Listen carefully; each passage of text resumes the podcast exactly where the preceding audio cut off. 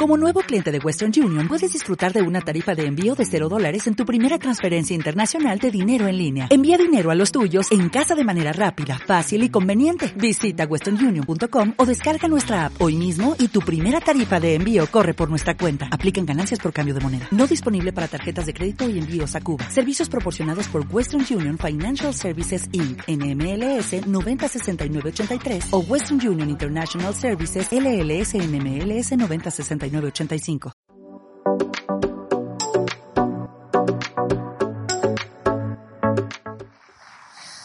Hoy hemos empezado, eh, hemos empezado con el primer día de siete días que dedicamos al Señor ya desde hace bastante tiempo.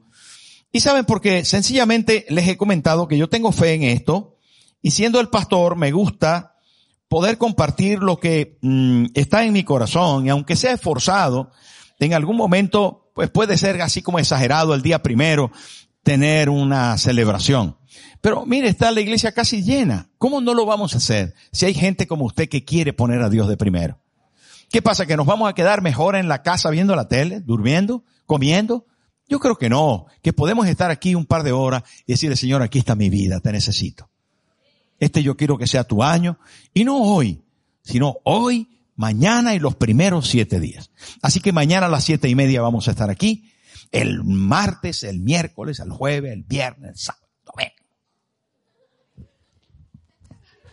Le vamos a pegar fuerte, le vamos a meter fuerte. ¿Por qué? ¿Por qué? ¿Por qué tanto? ¿Por qué tanto? Y no se cansan. Hay quien dice, ¿y por qué tanto? ¿Y por qué no te, no te, no se cansan? No nos cansamos. Claro que no, que no nos cansamos de hacer el bien y queremos más.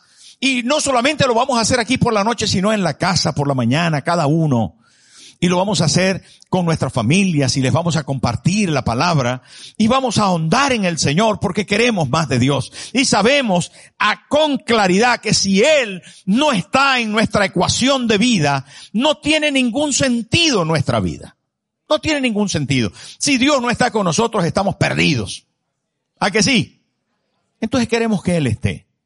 Bueno, hacemos este esfuerzo porque entendemos que marcando lo primero para Dios, y esto es un código bíblico, es un código de las escrituras, que Dios tiene que ser primero, primero en el tiempo, primero en los dones y el esfuerzo, primero en los resultados, primero en la gratitud, primero en todo cuanto somos y hacemos. Por lo tanto, cuando la gente le diga, ¿por qué todos estos días? Porque yo quiero que Dios sea primero en mi año. Yo quiero que Dios sea primero en mis finanzas. Dios quiero, yo quiero que Dios sea el primero en mi familia. Mi necesidad de esposo o esposa se la voy a poner a Dios de primero aquí en la iglesia. Quiero inundar el altar durante estos días para que el Señor me toque y me bendiga. Pues nosotros somos iglesia de altar. Nos gusta pasar. Y vamos a ser ministrados y vamos a ser ungidos con aceite. Y durante estos días, Dios mediante, vamos a ver la gloria del Espíritu Santo, porque necesitamos ser cambiados. ¿Cuántos dicen amén? Diga conmigo, necesito un cambio de identidad. Ay, ay, ay. Vamos a la palabra de Dios, Hechos, capítulo 4, versículos 36 y 37. Necesito un cambio de identidad. Entonces José, a quien los apóstoles pusieron por sobrenombre Bernabé, que traducido es hijo de consolación, levita, natural de Chipre, como tenía una heredad, la vendió y trajo el precio y lo puso a los pies de los apóstoles. Yo no sé en su pueblo, pero en mi pueblo a la gente le ponen apodos y algunos apodos feos. Básicamente describen a las personas según sus defectos.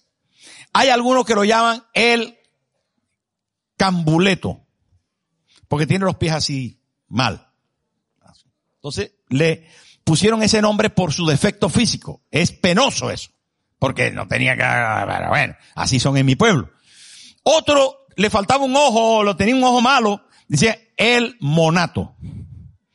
El que tenía la mano mal así, el maneto. El que era muy alborotoso, hay uno muy alborotoso, que por cierto es familiar, lo llamaban el cacure, porque el cacure en mi pueblo es una casa de avispas. Entonces, como tenía mal, mal humor, tenía mal humor y era así peleón, entonces lo llamaron el cacure. Y así sucesivamente. Y nombres de animales, todo lo que usted se imagina. Todo lo que se imagina. Entonces, así eh, ponen apodos en mi pueblo. Pero hay otros que les ponen apodos más suaves, más suaves. Entonces, si usted tuviera que ponerse un apodo o alguien le fuese a poner un apodo a usted, ¿cómo lo llamaría? ¿Cómo lo llamaría? María la puntual. Joaquín bola de fuego. Le llamarían Iker. ¿Iker qué? Iker teclado. El tecla, lo llamarían. El, Iker el tecla. ¿Ya? El pelos. No, el pelos no, porque son malos esta gente. Eh. Malo, pero vamos, más malo que el veneno. Hermano, ¿cómo lo llamarían ustedes? ¿Cómo lo apodarían? ¿Qué dirían acerca de un sobrenombre que le pondrían a usted? ¿Qué, qué, cómo se llamaría? A lo mejor, a lo mejor se llamaría el puntual. O tal vez el responsable, el trabajador. El, eh, le llamarían eh, Luis el hombre de Dios, el consagrado. O lo llamaría, o la llamarían Antonia Iglesia. Porque siempre está en la iglesia yo qué sé, cada uno y los apodos se dan para hacer ese juego de ese movimiento que critica, pero que a la vez define, identifica. Y es interesante que en la palabra de Dios encontramos gente que fueron cambiados sus nombres. Los nombres fueron cambiados, pero porque fue cambiada también su identidad. Porque de alguna forma Dios estuvo de acuerdo en que se le pusiera un nuevo nombre. De hecho, no solamente se repite desde el Génesis hasta el Apocalipsis, sino que se pronostica o se profetiza, para mejor decirlo de mejor forma bíblica, se profetiza que un día usted, cualquiera que esté aquí, que sea de Cristo, tendrá un nuevo nombre. Habrá una piedrecita blanca con un nuevo nombre para ti, dice Apocalipsis. ¿Qué te parece? ¿Qué nombre? A mí me gustaría saber, ¿qué nombre estará allí? La cocinera del seminario me decía que era un ansioso, que siempre estaba esperando la comida. Porque pasaba más hambre ahí que un ratón de iglesia.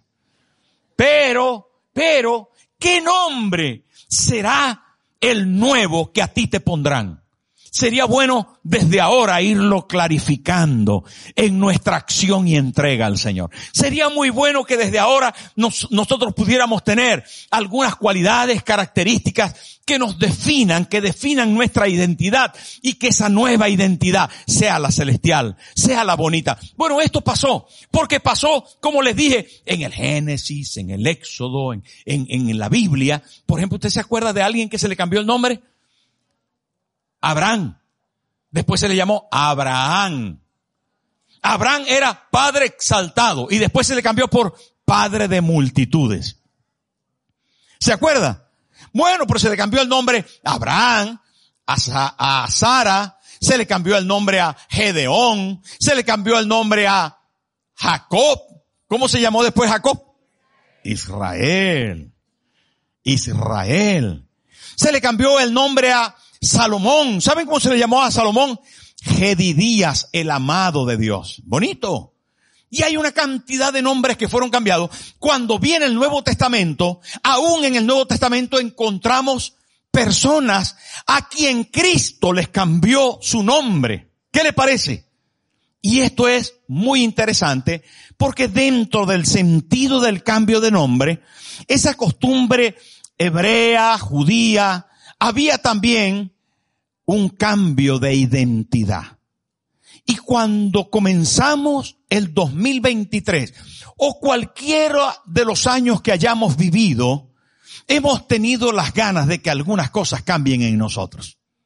Hay quien dice, me gustaría este año bajar un poco de peso y nada, sigo igual. Bueno, vamos a intentarlo este año. ¿Verdad? Dice, este año a mí me gustaría cambiar de trabajo. Este año me gustaría comprarme la casa de mis sueños. Este año me gustaría dejar el tabaco. Quiero romper con ese vicio que tengo de tabaco y tal. O este año yo quiero eh, mejorar. De verdad, sinceramente, les pregunto sinceramente, ¿a cuántos les gustaría cambiar algo este próximo 2023? Levante la mano si a usted le gustaría cambiar algo. De verdad, dígalo sin, con sinceridad. Baje la mano, todos. Todos. Poca gente dice, no, yo no quiero cambiar nada, yo estoy bien como estoy. Poca gente, porque la realidad es que algo tenemos que cambiar dentro de nuestra propia identidad, de nuestra forma de vivir. Yo creo que es innato, está inherente en la vida del cristiano ir a mejor. Es una exigencia, es un deber. Yo creo que el Espíritu Santo que está dentro de nosotros nos debe llevar a querer mejorar. Y es así, queridos hermanos. Necesitamos mejorar. Pero una y otra vez lo hemos intentado por nuestro propio medio y no hemos podido. Necesitamos la ayuda del Señor. Claro. Claro. No necesita más una operación de alguna parte de su cuerpo que un tratamiento del Espíritu Santo en muchas áreas de su alma y de su espíritu. Amén o no. Lo digo para los que están reuniendo para el tratamiento de operación de la parte posterior o delantera o de la cintura o lo que fuera. Creo que hay, bueno, no se usa mucho eso por aquí, pero a lo mejor sí. No estoy en desacuerdo con eso, pero estoy convencido que el Espíritu Santo nos va a ayudar a mejorar y lo necesitamos. Saben, la vida de José, que aparece aquí entonces José, es una vida muy especial. Bueno, se me ocurrió del Espíritu que podíamos tratarla durante toda esta semana, llevándonos a Cristo, dependiendo de Él, levantando al movimiento del Espíritu Santo en nuestra vida y en nuestra iglesia, sabiendo que solo Él, es capaz de cambiar. Y no nos pusimos de acuerdo, pero en el Espíritu sí. Cuando Becky estaba cantando, no es con mis propias fuerzas, es con tu espíritu. Ven espíritu. Entonces nos alineamos absolutamente a esta palabra porque José era un nuevo creyente. La historia dice que posiblemente se convirtió el día de Pentecostés. Cuando Pedro predicó aquella tremenda palabra, siendo levita, de familia levita, había venido a la fiesta del Pentecostés José, original de Chipre, que es una gran isla del Mediterráneo cercana a las costas de Israel, había venido a la fiesta del Pentecostés y según la historia dice que él tomó la decisión de seguir al Señor allí, ante la predicación de Pedro y el movimiento poderoso del Espíritu. Fue cambiado, se convirtió, recibió a Cristo, abrió su corazón y para recibir a Jesús como Señor y Salvador. Hay algunos que dicen que fue un poquito antes del día de Pentecostés y que en Pentecostés se afirmó. No obstante, lo que sí que es seguro porque aparece en el libro de los Hechos, aquí por primera vez, y aparece como parte del grupo de los creyentes. Y aparece de tal forma que está cercano a los apóstoles. Por lo que nos da la idea de que sin duda era de los fieles creyentes que estaban comenzando en la iglesia primitiva. Su corazón había sido transformado de ser un levita y esto le define como parte de la estructura religiosa de Israel. Una gente que estaba muy imbuida en la liturgia, de forma que él estaba acostumbrado a todos los pormenores de cómo se hacía el culto y no tanto a la vivencia de lo espiritual con Dios. Pero aquel día, en aquella experiencia cuando por el Espíritu Santo José fue tocado, la Biblia dice que su vida cambió. Y lo dice de esta manera porque cambió su identidad. Y los apóstoles que estaban cerca de él le vieron su cambio y decidieron llamarlo de otra manera. Pero el hecho de que diga que era levita, de familia levita, y que había nacido en Chipre, de alguna forma nos da a pensar que había sido perseguido, que había tenido que irse a vivir a otro lugar y para un levita vivir cerca de Jerusalén era casi una obligación, a menos que corriera peligro de perder su vida. Por lo tanto, José volvió a celebrar el Pentecostés, según veo. Saben, algunos antiguos cristianos eh, hablaron de este hombre, de José, por ejemplo, Clemente de Alejandría y Orígenes de Alejandría, gente muy prominente, líderes de la iglesia primitiva de los primeros siglos, hablaron de él y dijeron que se había convertido entre los setenta que Jesús había llamado y enviado a ministrar. Pudiera ser, no obstante, lo que sucedió en él fue real.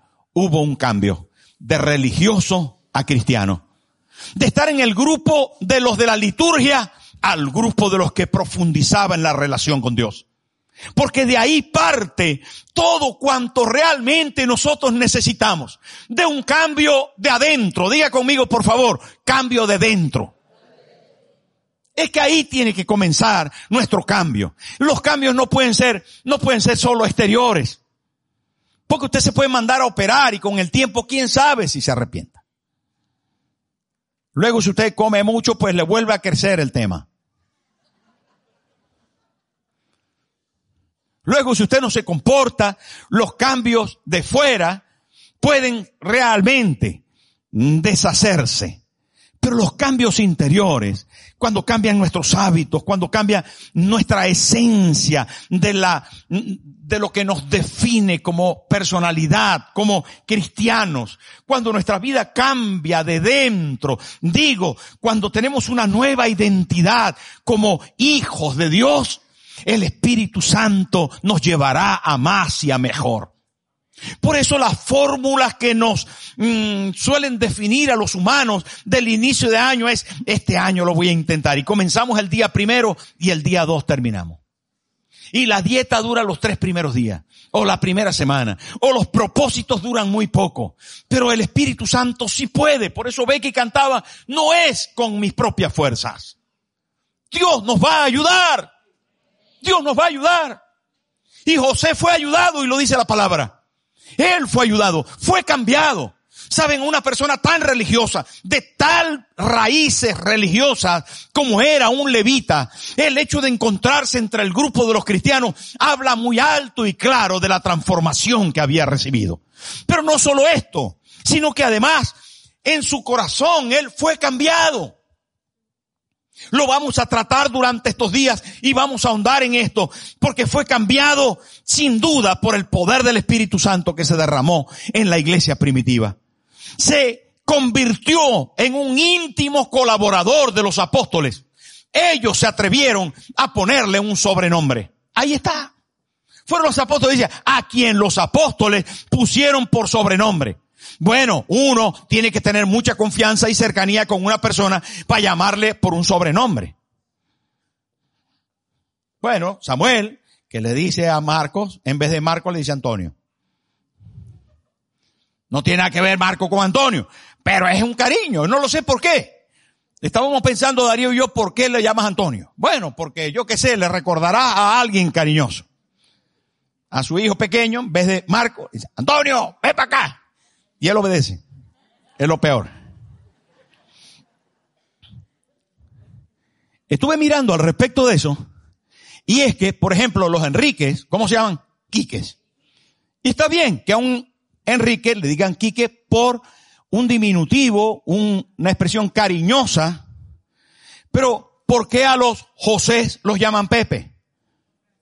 Ah, no tiene que ver con Quique y Enrique.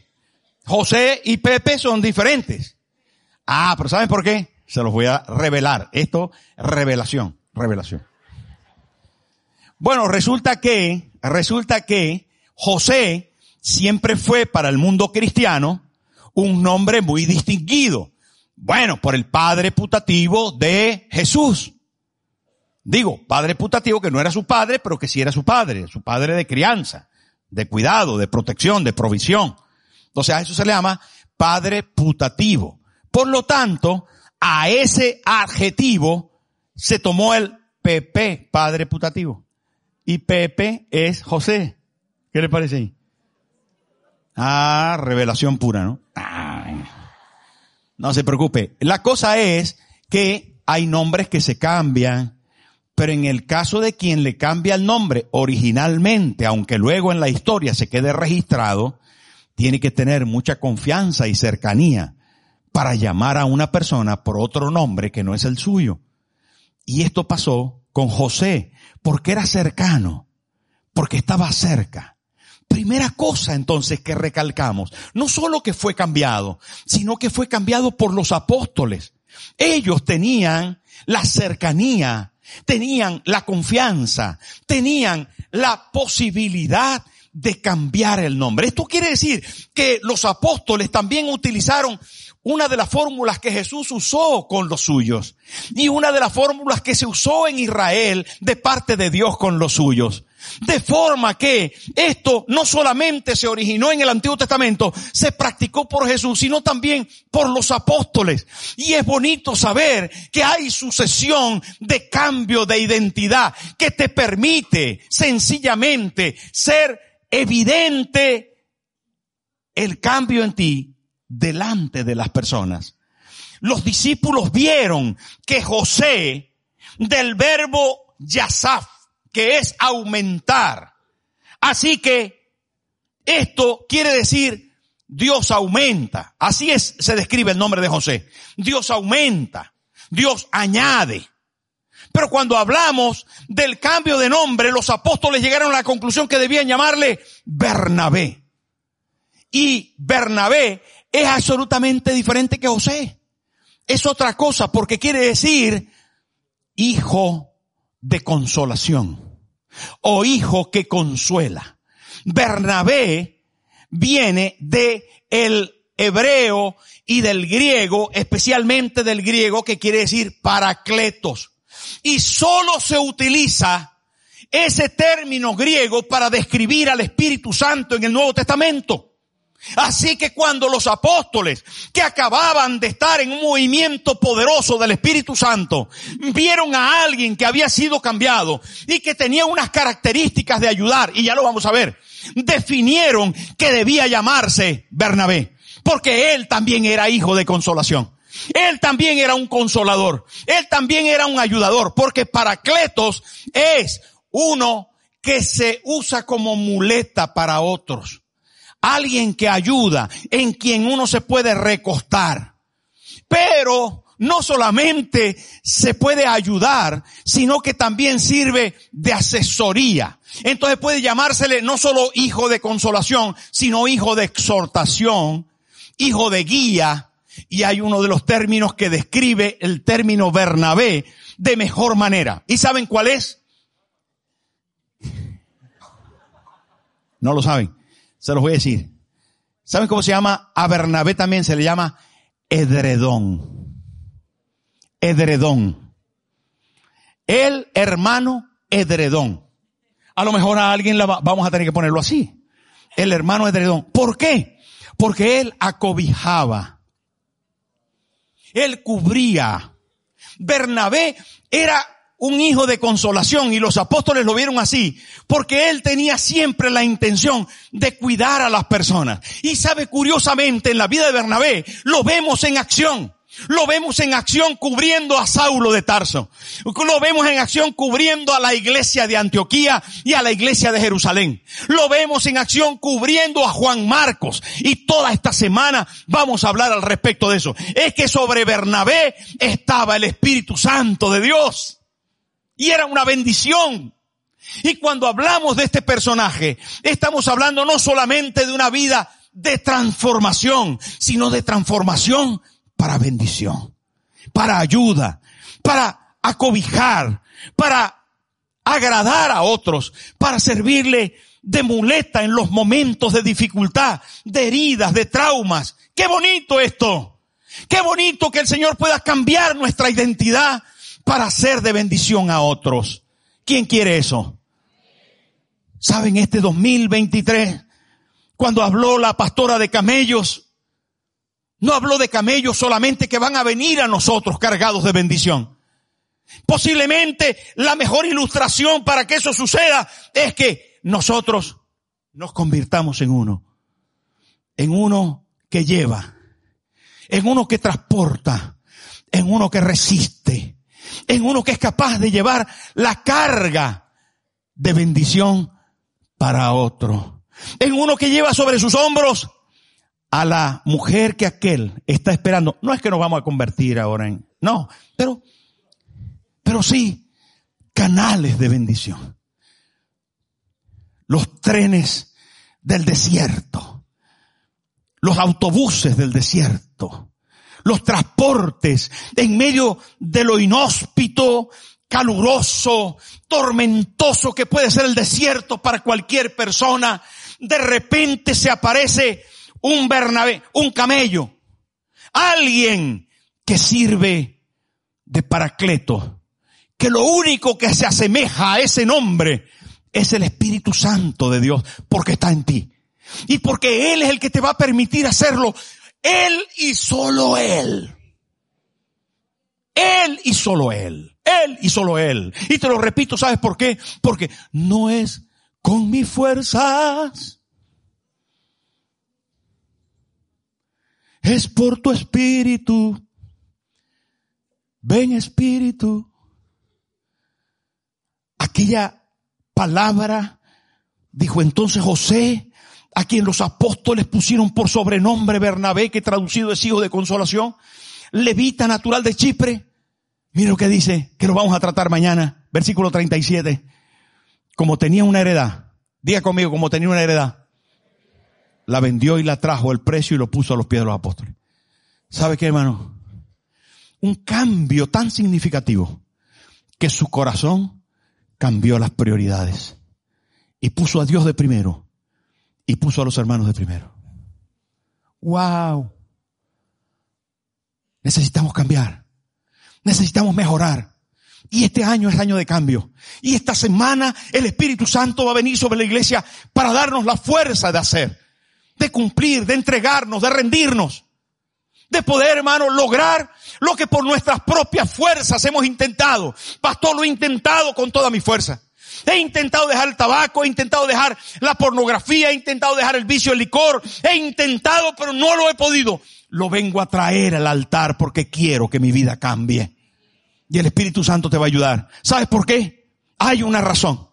Y es porque tú fuiste diseñado para ser el paracletos para otro, para ser la muleta para otro, el edredón para otro, bendición para tu familia y para otros.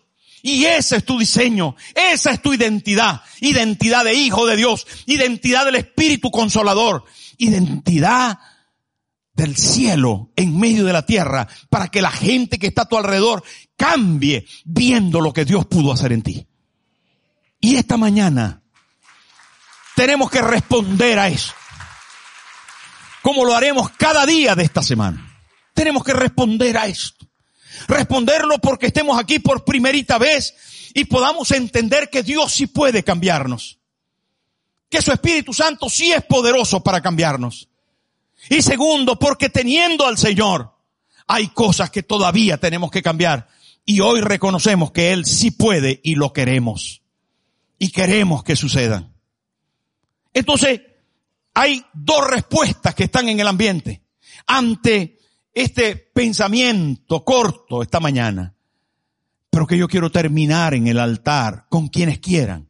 Número uno, porque estás aquí por primera vez y le estás diciendo, estás pensando, ¿qué me quiere decir el pastor? Lo que te quiero decir es que Dios quiere cambiarte al entrar a tu corazón con su Espíritu Santo y poner en tu corazón a Jesús él producirá una nueva vida en ti. Segundo, si Cristo está en tu corazón, el poder del Espíritu Santo te va a visitar para que lo que no podías hacer, ya has logrado muchas cosas, pero lo que no podías hacer, lo vas a hacer ahora. Mire, se lo ejemplifico una vez más y termino. José no era un mal nombre. José era un hombre noble, un hombre bonito, un hombre que quiere decir el Señor se ha exaltado. Así que cuando la gente en Israel, entre los hebreos, entre los judíos, se hablaba de José, se hablaba de un prócer grande, importante. Pero había alguien más importante y era el espíritu consolador. Si José era bonito, Bernabé era celestial, divino. Y Dios te quiere llevar de lo bueno, porque si, mi, si te veo aquí sentado, es porque ha dicho yo quiero que Dios sea primero. Pero a veces, pastor, la verdad no tengo fuerza. Me gustaría, pero por mis fuerzas no llego. Y en ese segundo llamado, además de invitar en primer lugar a Jesús al corazón, en ese segundo llamado es en el que estamos, diciéndole, Señor, te necesito. Yo quiero ser Bernabé por tu Espíritu Santo.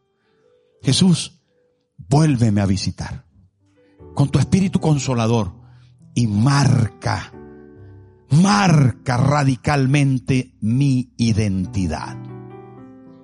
Póngase en pie y entienda bien la invitación que le voy a hacer. Si usted está aquí por primera vez y ha venido porque quiere comenzar el año con el Señor. Y nunca antes le invitó a su corazón, yo le quiero hacer un llamado al altar. Pero si usted está aquí de costumbre, ya tiene tiempo, tiene un año viniendo, unos meses viniendo, o tiene 40 años viniendo, y hoy definitivamente entiende que el Señor quiere hacer algo nuevo con su vida, y que hay cosas que Él se ha propuesto cambiar en usted, y usted lo ve bien, y quiere ponerse en su mano, yo le quiero invitar al altar a unos y a otros.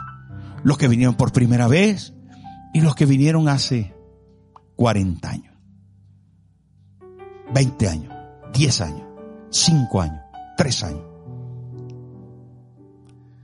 Si hay alguien que entendió esto y quiere decirle, Señor, yo quiero cambiar. Yo quiero cambiar. No pierda tiempo. Venga al altar. Acérquese aquí al altar. Venga al altar. Si esta palabra es para usted y usted quiere cambiar, acérquese lo más cerca posible del altar. Vamos a hacer una oración por unos minutos cada día de esta semana. Vamos a hacer oraciones en el altar.